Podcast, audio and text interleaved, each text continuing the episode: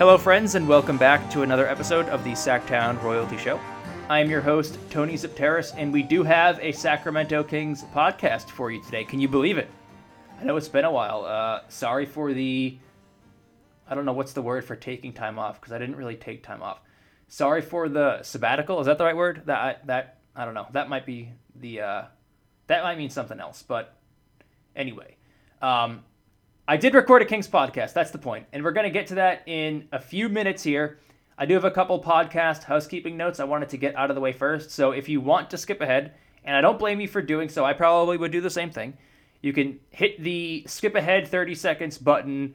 I don't know, let's say if you hit that thing 6 times, it should take you to my conversation with Jill Adge on the state of the Kings right now as we wind down the 2018-19 NBA season. It's always a good time talking to Jill. So again, press the 30 seconds ahead button 6 times right now, and that should get you to my conversation with Jill. Before that, some news, some good news, and some, I wouldn't call it bad news, but some change in news. Let's get the good news out of the way first. So, good news. The Sactown Royalty Show, as you know it, has officially joined the SB Nation network of podcasts. I know to most of you, if not all of you listening, you probably thought that this podcast was already associated with SB Nation, and it kind of was. I mean, we posted it on Sactown Royalty, of course, for all 100-plus episodes we've recorded so far. So in that sense, it is very much an SB Nation podcast, but now SB Nation has made it official, and we've joined on with their network. What does that mean for you, the listener? Not a great deal. Nothing's really going to change. In a major way. One thing that is changing, and I haven't been told that this needs to change, but I'm not an idiot. I can kind of read between the lines here, and that is we're going to have to go with some royalty-free intro and outro music for now on. That'll be a challenge for me to find some good stuff. I know I've spent the past, last couple days going through a bunch of royalty-free audio, what's the word I'm looking for, databases of just thousands and thousands of royalty-free music and sounds that I'll be able to use on the podcast. It's been hard finding something that I really like. That's why today I'm giving you what the royalty-free audio database is calling 80s Vampire Car Chase. I don't know. It kind of sounded funky. I don't hate it. I don't love it. But it's what we're going with for at least episode 1 under the new audio rules that I am placing on myself. It was probably time to get rid of the licensed music because that was never totally on the up and up. Shout out to Africa by Toto, though. You're the best outro music a podcaster can ask for. I don't know how we will ever replace you, but for at least today, the 80s Vampire Car Chase beat is going to have to do. The other change is that we're having, hopefully, and I know this is not great for the listener, but for the podcaster, someone who hasn't done a very good job marketing the podcast, we will be having a mid-podcast ad, which is something we've never done here on the show. And I know ads are kind of whatever. Like, nobody likes ads. I don't like ads either. But I think getting ads on your podcast is it's a positive thing. You guys don't have to interact with the ads or whatever. I mean, you can if you want to. That'd be great, too. But I take it as a good thing. The more ads we get, it means there's something here that people are willing to give a little bit of money to. So I'll take that too. You can probably expect one ad at the beginning, one ad at the end, and one ad somewhere in the middle. Not sure exactly how that's going to break down, but something to, I wouldn't say look forward to, but something to look forward to. Like, it's going to happen. You have to look forward to it, but I'm not saying you need to be excited about it. This also means you'll probably be getting more podcasts, which I think is a positive thing. You could also be getting different podcasts from Sactown Royalty somewhere down the line. We're in the very early stages with SB Nation in terms of building what Sactown Royalty is going to look like in podcasting. And there will be some other stuff to talk about with regards to this change at a later date when it actually makes sense to talk about them. And I'll probably do that on the podcast here like I'm doing this right now. Last thing, now that people are paying attention to the podcast a little bit, if you wanted to leave a review either on iTunes or any of those other podcasting apps you might use, now would be a great time to do that. I don't know. It always feels weird asking somebody to review your podcast. So you also don't have to do that. But if you're on iTunes right now and you're bored and you want to go to the podcast app and review the Sactown Royalty Show, that would be great too. I wouldn't say no to that. Okay, let's hear that. What is it called again? Let me pull up my notes. Let's hear that 80s vampire car chase royalty-free beat again. And when we're done with that, you'll be listening to me and Jill Adge talk some Kings.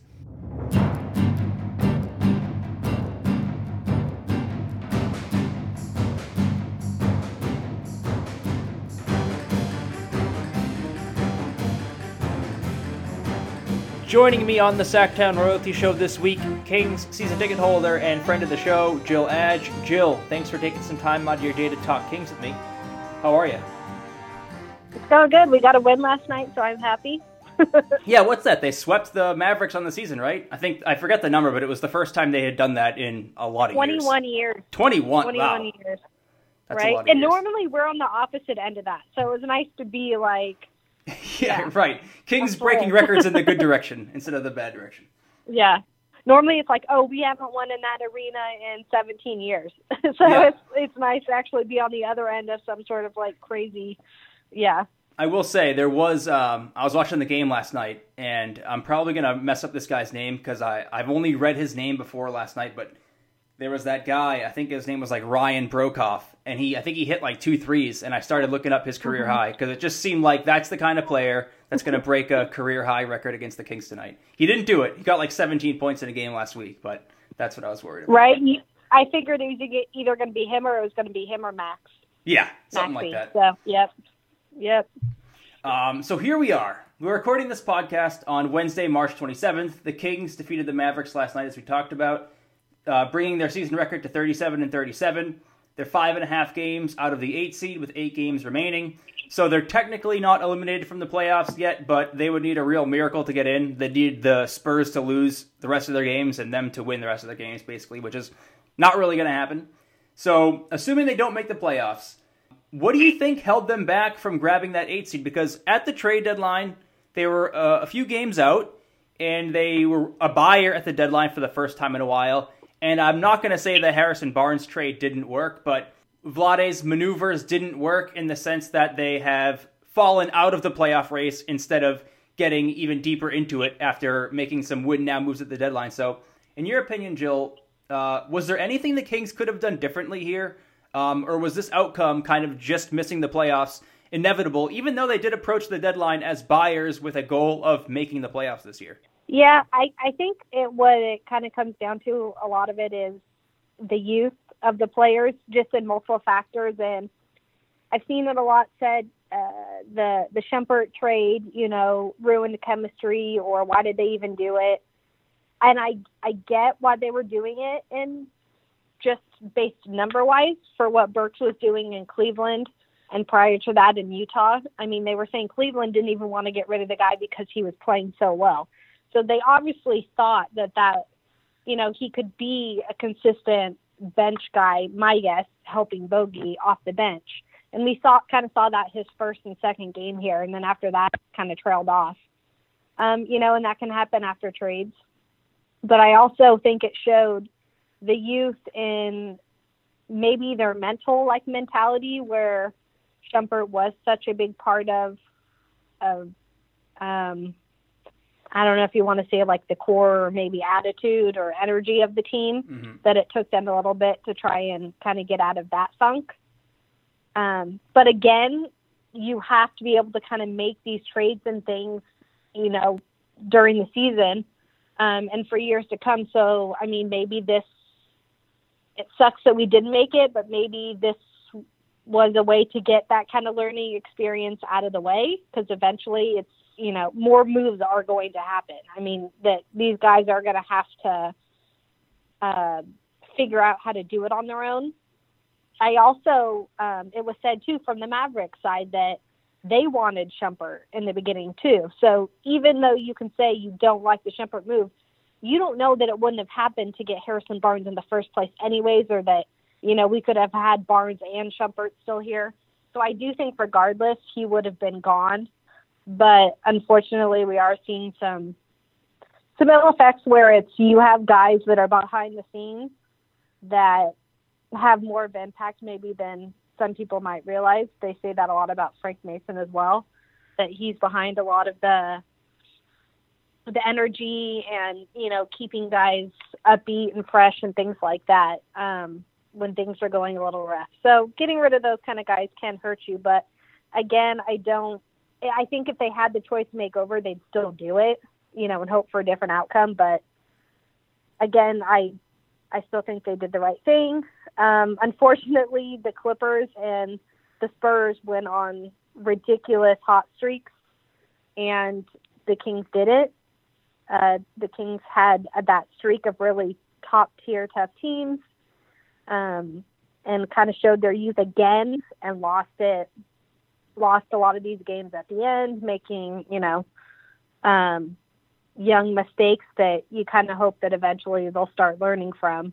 But again, when you're playing, you know, the Warriors, the Bucks, these top-tier teams, you almost have to be perfect against them to beat them. So when you do make any of these kind of mistakes, it will end up costing you. And again, you just hope that as time goes that they learn from this and can keep going. But the fact that that they were even this close and they're at 37 wins to me is crazy in itself. So, I mean, I know a lot of people are pissed, but the fact that we're even in this position, I think, is a huge testament to these guys and the coaches. So the Shumpert second guess is interesting because I think it's kind of legitimate. Like, if you are a big believer in what Shumpert did in Sacramento and you look at that trade and you see that Alec Burks can barely get off the bench, it's a really easy second guess to say, well, why didn't you just keep Shumpert? And you could be totally right in that the Mavericks would have demanded Shumpert if Shumpert was still on the roster. That's totally possible.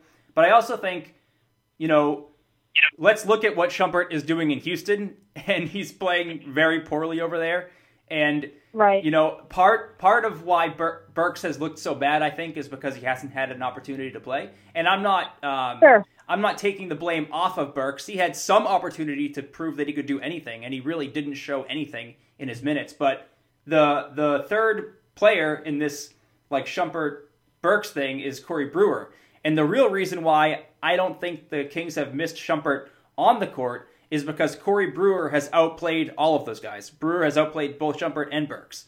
So while Burks is stuck on the bench, The Kings did bring in another guy into the equation, and Corey Brewer who has outplayed both of them. Now, it's impossible to...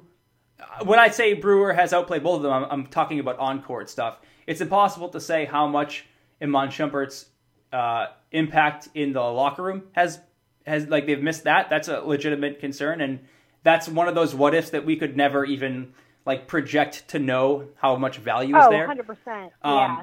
But I would say, like, if Shumpert, if they never made that Burks trade, which is again a real legitimate second guess, I think. But if they never made that Burks trade, is the outcome any different this season? And I highly, highly doubt it because, like you said, the Spurs. And more so the Clippers, who I think we were all expecting to drop out after the deadline, after they moved right. Tobias Harris. Like, when the Kings made their moves at the deadline and the narrative started to shift towards, well, hey, maybe the Kings are actually going to make the playoffs here. I think a lot of that optimism was because of the other assumption that now the Clippers are going to tank and drop out. And if the Clippers had done that, the Kings would be in right now. But the Clippers never tanked and dropped out. And that's credit to them. I mean, they've got what is probably the coach of the year on their roster and probably the sixth man of the year, too, in Lou Williams. So they have, you know, vets on their roster that were never going to allow that to happen. Mm-hmm. I mean, you have Beverly, you know, who's going to be playing for a contract. You have Lou Williams, who's just gone crazy, you know, and then you have their big guys. I mean, it's just, yeah. I mean, and they got the Lakers big guy. I mean, it's, yeah, they did improve. And even with the Philadelphia, they still got good players back. It was, yeah, but I think they had that core vet group that was like, we're not throwing in the towel. What are you talking about? Yeah. But, you know, there are fans that are upset at missing out on the playoffs, and I understand that too. And in the interest of treating this franchise now, as they've proven over the last, whatever 37 plus 37 is, for most of this season, that we can kind of treat them as a real NBA team and not this, like, kind of weird Kings like team that we make fun of, if we're going to treat them as a legitimate playoff team or playoff contender, I think we can also show some legitimate criticism towards what they did in the second half too. And I do think the Kings have did make some errors that made their record maybe a couple games worse than it could be. I do think Dave Joerger clearly made a mistake when he put Bogdan Bogdanovic in the starting lineup instead of Nemanja Bjelica, and moved Harrison Barnes to the 4 instead of the 3. At the time, I was on board with that move too, but it's hard not to look back now and say that that was probably not the right move for Dave Joerger to make. Bogdanovic has struggled basically all year, but even more so since the deadline. I do think a legitimate second guess could be, why hasn't Dave Joerger promoted Marvin Bagley into the starting unit ahead of Willie Cauley-Stein, who hasn't been very good since Iman Shumpert left? I know after Iman Shumpert was traded, Willie Cauley-Stein was the one who came out and had kind of the most devastating comments towards that trade. So it seemed like that loss of Shumpert may have hit him more than the rest of the roster. That's me speculating. I don't, who knows? But Willie Cauley-Stein hasn't been as good. Even comments about Jackson leaving too. Yeah, so Willie Cauley-Stein was really connected to the guys who left for whatever reason. And, you know, that's not excusing his poor play either, but his numbers have gotten worse and Bagley's numbers have gotten better. So, you know, another legitimate second guess could be maybe Joerger could have done something there and given Marvin Bagley some run with Nemanja Bjelica in the starting lineup. Maybe that would have changed things. So there are things, and I do think Dave Joerger, you know, in other areas has had kind of some weird rotational stuff during the second half of the year. Again, maybe it doesn't change the outcome completely, but I do kind of want to start talking about this team as a real NBA team and a real playoff contender. And if you're going to talk about a team like that, then, you know, it is fair to start looking at like specific moves the Kings made, whether it's, you know, players making bad decisions or a coach making a bad substitution or rotation decision, and, you know, start looking at that stuff critically because it matters now. For a long time, it didn't matter that, you know, it didn't matter that Dave Joerger started Zach Randolph for most of the games last year because the Kings weren't going anywhere. But now you can look at a guy like Willie Cauley-Stein and you can say at the end of the year, well, the Kings maybe shouldn't have started and played this guy so much because looking back now, you know, they're only a couple wins away from that playoff spot. Maybe things could have been different. So, but again, like you said, it's been a great year. I don't want to put too much emphasis on those minor critiques, but the Kings haven't played this flawlessly, I guess is my point either. 100%. It's kind of also speaking towards what the Kings did at the deadline, but with a specific player. How do you think Harrison Barnes has fit in to the Kings roster and the youth movement and the play style since he came over here from Dallas? I think he's looked great. I honestly love him for the team right now. I think he fits that tall three that we've been looking for, where you can even stretch him to the 4 depending on where you've seen, you know, late in games where it's been Fox, Buddy, Bogey, Barnes, and Bagley. You know, we've seen at times. I think it gives you a lot of versatility. I think going forward, if we can work it where we can get him on that smaller long-term deal, I ultimately think that will help Bogey as well, not having to play out of position so much. I know people were really worried about him being like a black hole or a ball hog. I haven't seen that in my opinion.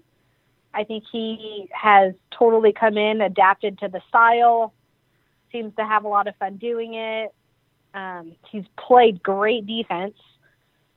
And, I just think he's managed to fit in really well. And if you can get him, you know, on a smart, longer-term deal, I think he's a good fit right now for this team. He's still young, and he can run, and he's shooting threes. He's posting up, you know, when he's finding mismatches, things like that. But I don't think he's taking anything away from this team right now. Do you think he opts in or opts out of that $25 million player option this summer? I think he opts out if there's kind of a mutual understanding of a general idea of a deal being done. Yeah, no, I'm right on the fence on that one too. Like, I could see it going either way completely. But I do think it's only been 20 games, but he's averaging the lowest amount of shots per game he has since he was in Golden State, which is what the Kings wanted, or I shouldn't say that's what the Kings wanted, but that's what people, you know, like me and you who are watching the Kings are hoping that he comes to Sacramento and accepts a reduced role. And so far, it seems like he has. He's shooting 3 less times per game than he did in Dallas. He's got a career high in assists through the 20 games he's been here in Sacramento. His three-point percentage is still at 40%, which is, you know, a great number for any player, a great number for Harrison Barnes.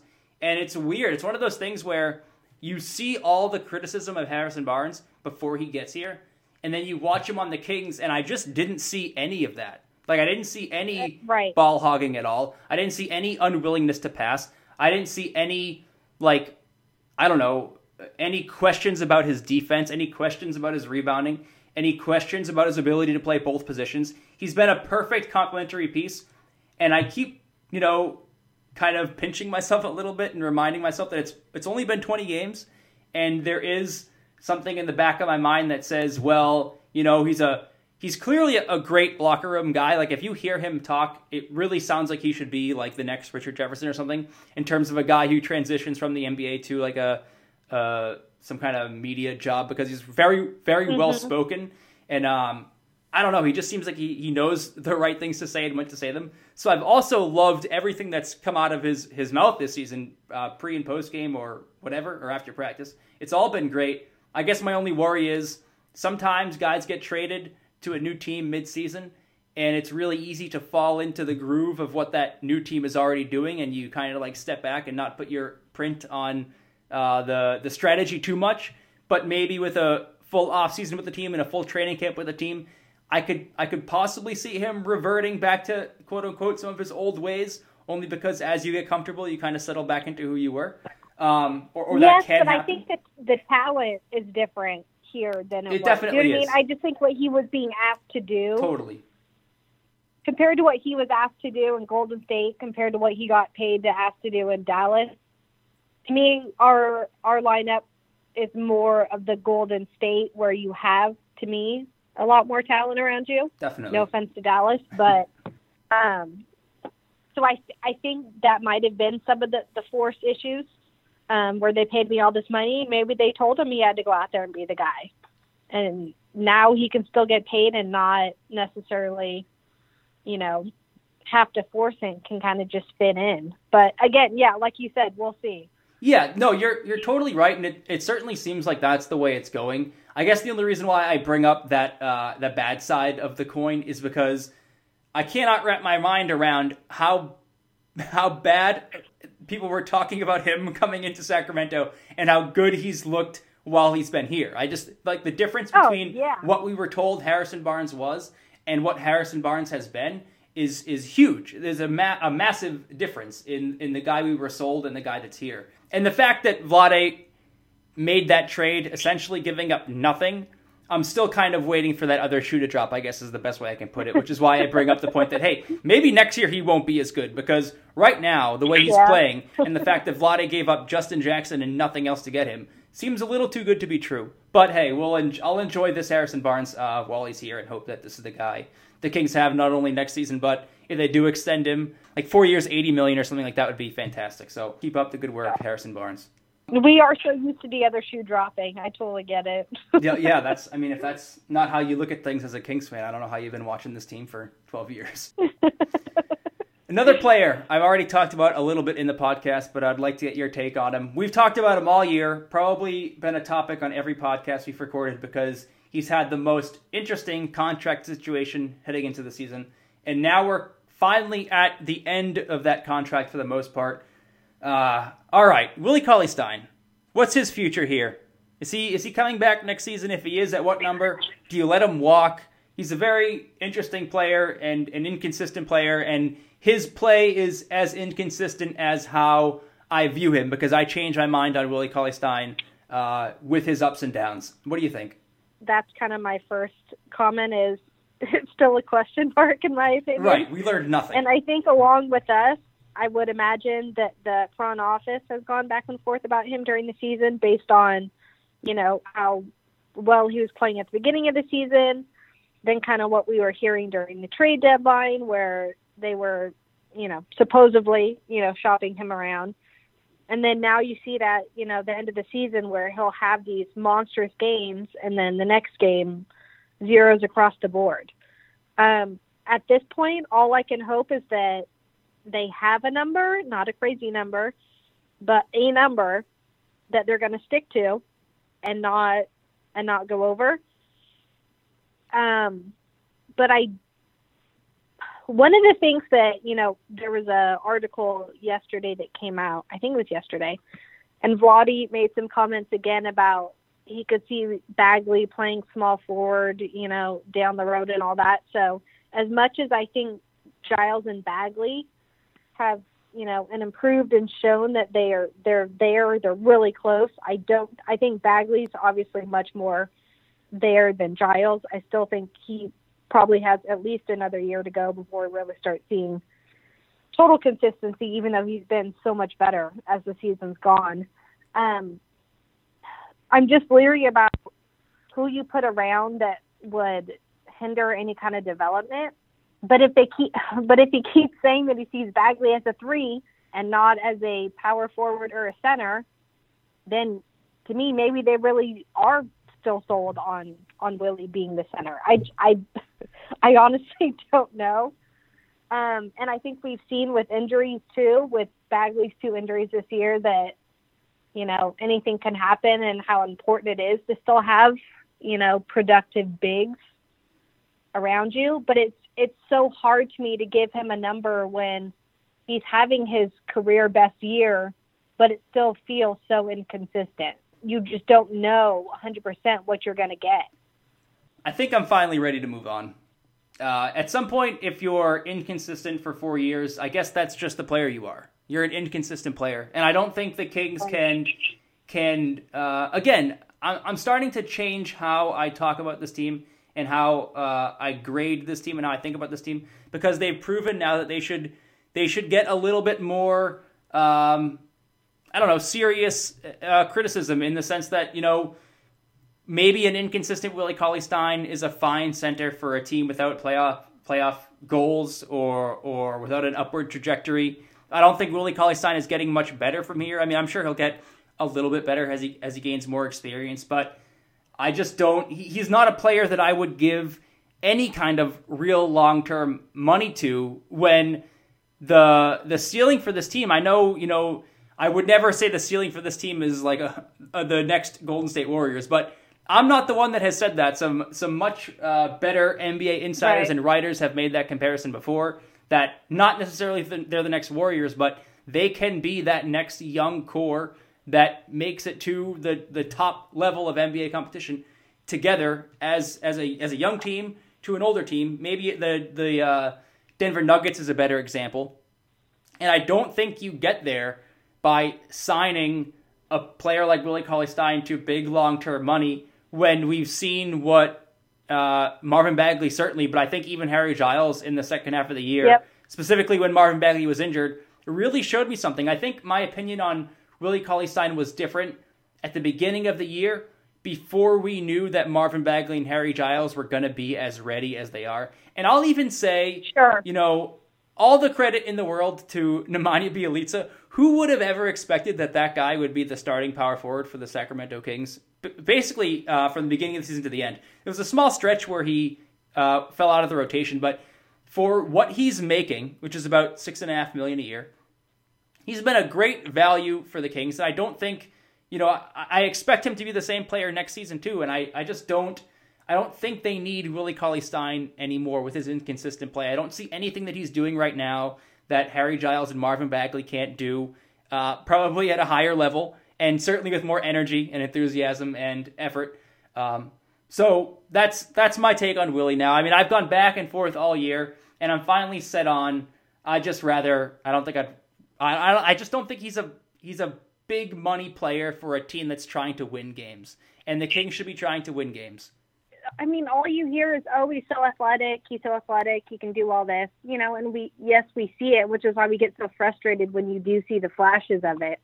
But we have so many guys that we drafted together or signed together that are going to be needing money together at the same time, that it scares me too, to spend so much on that, knowing what we're going to have to spend in the next couple of years. That I would hate for that to be, a hinder on, you know, keeping or hindering us from, you know, being a move or a couple moves away still. I think you've seen in the successful teams out there that you can have guys that can just, you know, slide in. When we have Bagley and Giles and things like that I still think with Fox that you have to spread the floor out more, and Harry's getting better at a shot, and we've seen Marvin be able to stretch it out. I still do think that when you have Willie and Bagley or Willie and Giles together to a certain extent for longer periods of time, it does affect Fox because their guys are in the lane and not moving. And I just think you need more bigs that are gonna stretch the floor, and that's just not Willie. No matter how many times they do the pick and rolls and the dunks and things like that, I just think you still need to concentrate on stretching the floor out more, especially with the way that the league's going. And you've seen that you can have, you know, random guys just come in and fill those holes.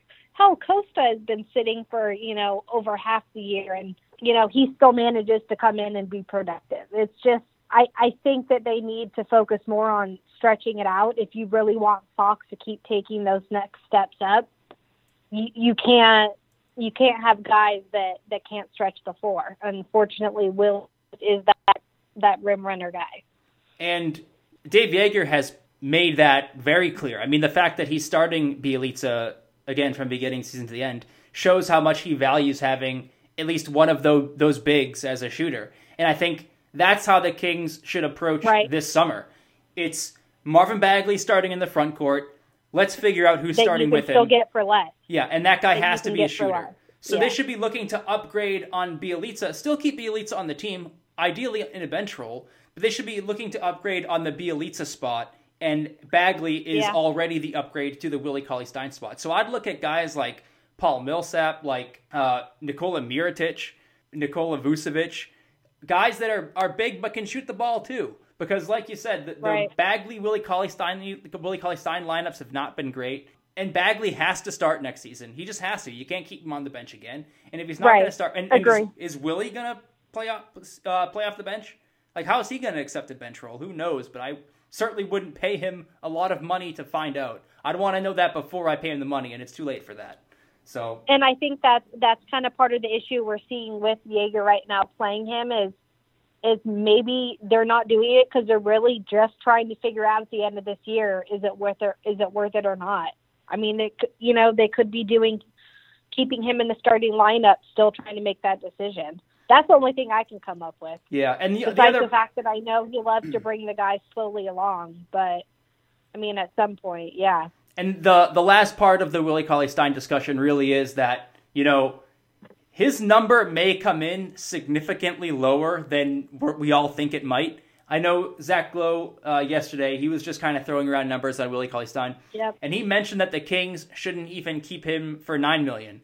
And when I first read that, I did pause for a second because that seems like a pretty reasonable number for, again, Willie Cauley-Stein's not old, like a 26, 27-year-old athletic, young, rim-running center. Even as a bench center, $9 million doesn't seem like a crazy amount to me. For a backup big that you're playing 20, 25 minutes a night. But even at $9 million, which is a reasonable number, he just doesn't, like we were talking about before, I don't think he fits in this front court really well anymore at all. You really need another shooter in there. You don't need a guy that is so locked in the paint. And then, again, with his plethora of other issues on defense, on the glass, it just seems like there should be free agents out there this summer that they can find in the front court that will fill the particular spot they're looking for, which should be a stretch guy who can play big next to Marvin Bagley next season, and Willie Cauley-Stein just isn't that guy. I'm with you. Yeah, I still think, and if you want to go the rim runner route, because that is needed. I do think that there are guys you can get for less. Are you at all worried about Bogdan Bogdanovic's down season? I'm not really worried.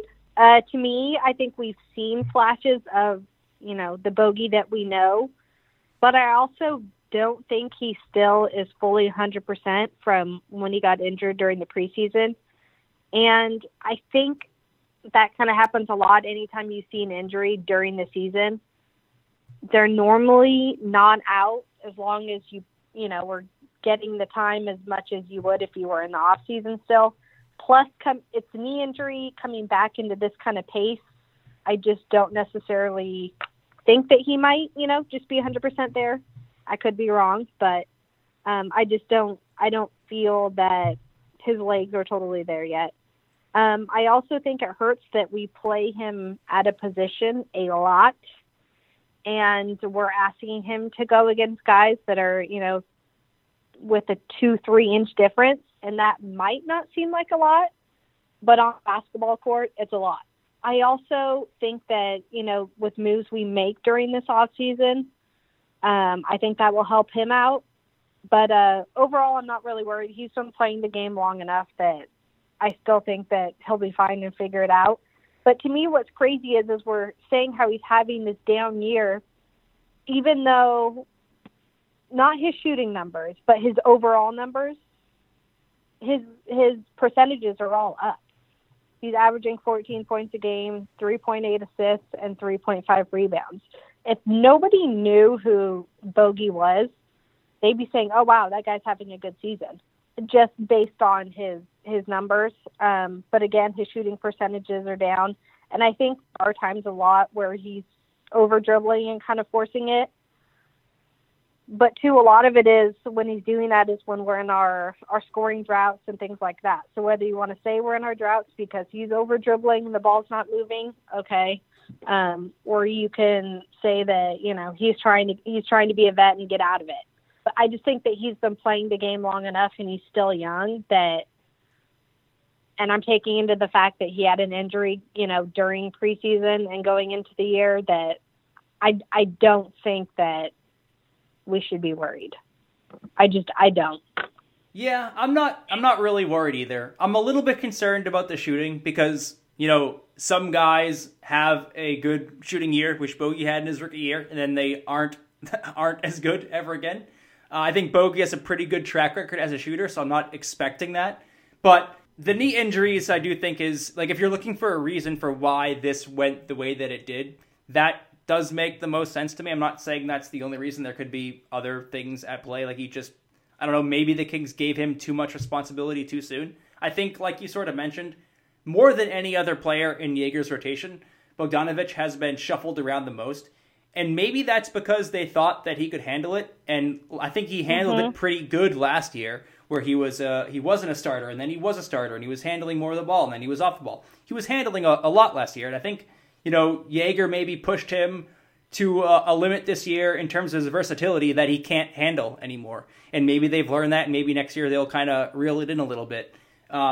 But I do think there's enough reasons to not be worried. And I think you laid them out pretty good. It could just be the knee injuries. It could just be the constant, reliance on his versatility. Maybe he's actually not as versatile as we thought. Maybe he should just play, a combo 1-2, mostly 2. Maybe the Kings should go out and sign, a real point guard this summer instead of kind of that combo guy like Yogi. Maybe that will help take some load off of Bogdanovic's shoulders.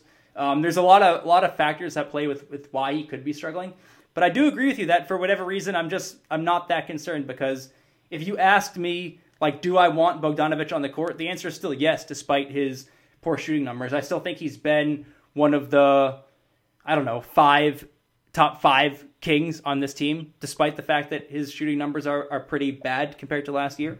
And so, even then, to me, I don't even think his shooting numbers were even that bad. It's just what we normally expect from him. Yeah. Again.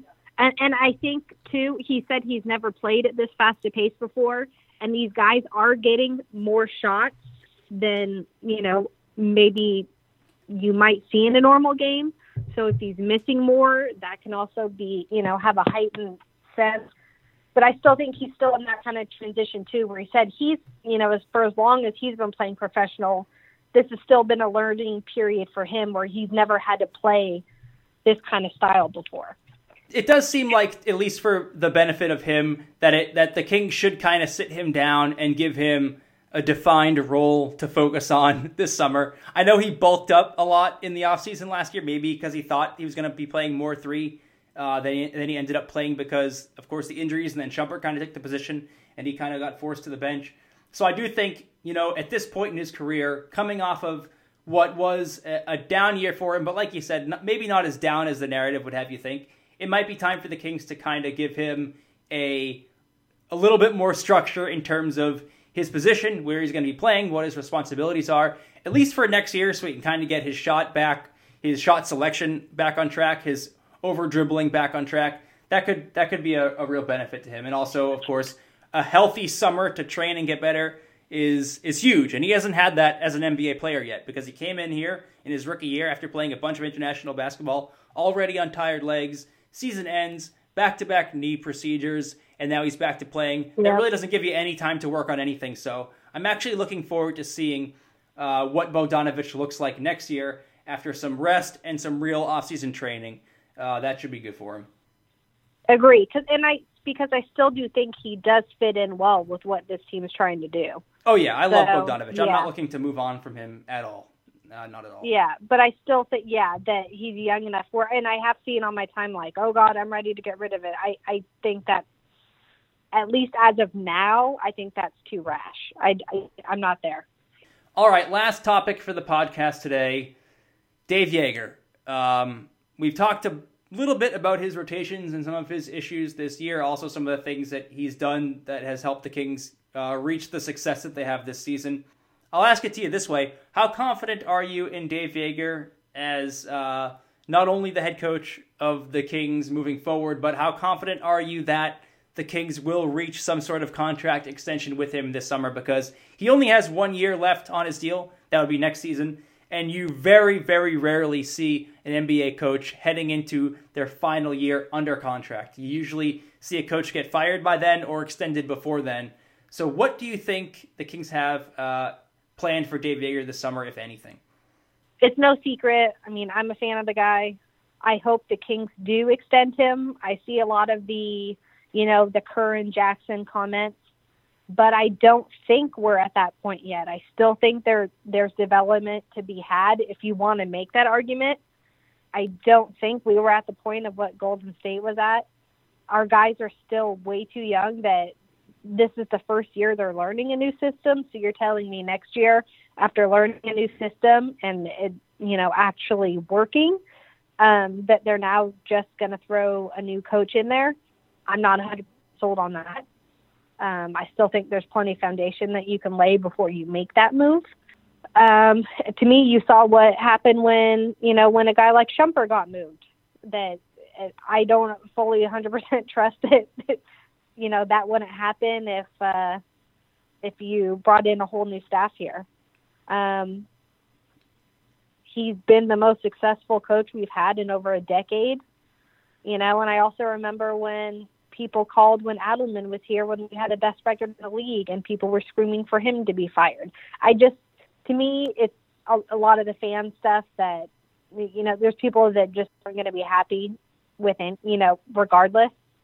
A lot of the stuff about this summer is if Vlade's going to get extended, I could see Joerger getting extended, but I'm also not sold on who. We don't even know who's going to be available as coaches either, that who's available now. There's not really anyone that I'd rather have than what we have now.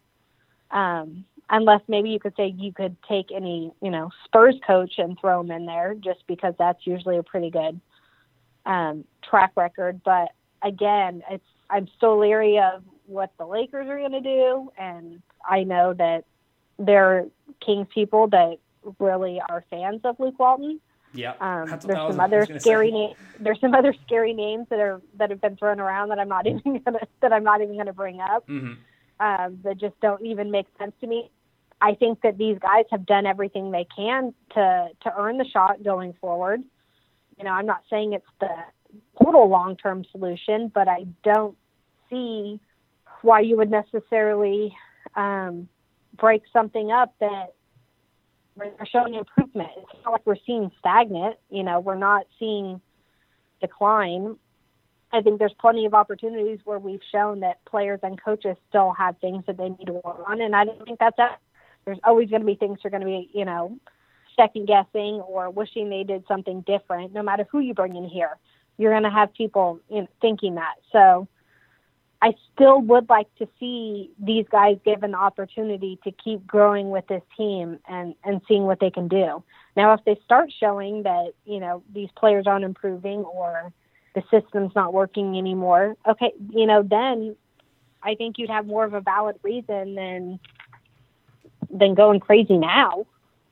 The Dave Joerger stuff is interesting. I definitely think that he should be the coach next season and seasons after that, depending on, you know, what his contract looks like. But I am concerned that this could blow up in the summer. And Sam Amick hosted a chat on The Athletic yesterday, and I asked him, you know, what his thoughts were on Dave Joerger's future in Sacramento. And he said right now he'd put it at 65-35 in favor of the Kings keeping or offering Dave Joerger a long-term extension this summer, which is not, you know, not the best, I guess, or worst ratio I've ever heard of. But I certainly don't like that 35% chance speculation by Amick that this could kind of go sideways. But hey, everything we've heard out of Sacramento is that the Williams and Joerger stuff is not resolved. I haven't read one report, heard one thing that said these guys are all good now. That has not happened. It's slowly being slowly being resolved. And exactly. You know, if things were good, the Kings would make sure all of us knew, because they love saying that things are good when they're good. The fact that no one has come out and said things are good now, we're friends now, it's all great, means that it's not. I mean, that's a pretty clear read between the lines situation there, because the Kings we wouldn't be hearing other coaches' names if it was fine. Right. So, you know, that mess there is still a gigantic concern heading into the summer, and who knows which way it was going to go. I will say the fact that Luke Walton is probably going to be available this summer does scare me, because I think Vivek could get sold on someone like Luke Walton, you know, very easily. And I think the connections between Vlade Divac and Luke Walton are obviously there. So that name, that name more than any other name does concern me. And it does make me, you know, worried that the Kings could think, well, we can play hardball with Dave Joerger right now, because if, God forbid, something happens, then, you know, we know Luke Walton is kind of there. And that's, you know, I'm totally just talking. There's been no reports that things are that, you know, far down the line in terms of what the Kings are thinking with Joerger or Luke Walton, but that Luke Walton name should scare you. And I don't even think Luke Walton is like a bad coach. He's had a rough year in Los Angeles, but would I take him over Joerger? Absolutely not, especially with what Joerger has done with this roster. And I think you bring up a good point, and Greg brought up the same point in a post yesterday, that I'm not saying Dave Joerger is above any criticism. I'm not saying Dave Joerger has been a perfect coach, and I'm not even saying that Dave Joerger is going to be the coach to take this team to the next level. But like you said earlier, there's more levels to go before they find their finishing coach, if it comes out and if it is proven that Dave Joerger is not the guy to take this team into, you know, deep playoff runs. That's possible. That could be true, but it's not time yet. We're not there yet. Dave Joerger deserves a longer run with a roster that is finally able to compete with other NBA rosters, because, you know, when we brought him in here, the goal was win with DeMarcus Cousins. That goal changed after like 2 months, and it's been losing ever since. He's finally got a roster of his players playing for him. We heard De'Aaron Fox last night after Dave Joerger took that technical for him that, you know, like I'll pay half the fine or whatever that quote was. He clearly has the locker room. The young players have clearly developed under him and his coaching staff's watch. And, you know, have your conversations about criticizing Dave Joerger, criticize his rotations, criticize how he can sometimes be a little grumpy with the media. And you can criticize all that. All that's fine. But once you get to the point where the Kings should fire him or get rid of him or he shouldn't coach the team next season is where I disagree with any of those critiques, because He's done nothing but earn himself more time, and not giving him that time, whether that's because the Kings just want to move on and don't like his fit, which is not something the Kings wouldn't do. That's literally what they did with Michael Malone, where they fired him because of style. They didn't like how they were playing. So I wouldn't put it past the Kings to get rid of him for a stupid reason. But if the real reason is just dysfunction in the front office, that would be a real shame. So I'm hoping that gets resolved, and I'm hoping Dave Joerger is on the sidelines again for the Kings this season, because I just think he's earned it. I just think he's earned it. And it's one thing if he chooses to go where, you know, he doesn't want to deal with the drama or, you know Minnesota is always the one because it's close to home or whatever. I can live more with him leaving over us actually getting rid of him. I mean, right. Yeah. And people need to realize too that, you know, we were close this year. Yeah. But there's a lot of teams that, you know, dealt with injuries, dealt with trades and things like that were kind of in the same boat that are going to be better next year. I mean, the fact that we're in the West, it's so hard where, you know, if we're in the East, we're in the playoffs, you know, mm-hmm. That I don't see anybody above us falling off. And I don't see teams below us getting worse. So, you got to have someone that's going to be there that keeps developing these guys. He's proved that he can develop them. You know, I guess we'll see if, you know, he can keep developing them. But, again, I'm still leery of bringing in a new coach and then bringing in a new system when you're still trying to set a foundation for these guys. All right, Jill, thank you for joining me on this episode of the Sactown Royalty Show. Why don't you tell everybody where they can find you on the internet? On Twitter at Jill Adge. Okay, Jill, thanks again for jumping on the podcast with me. Thank you. Bye.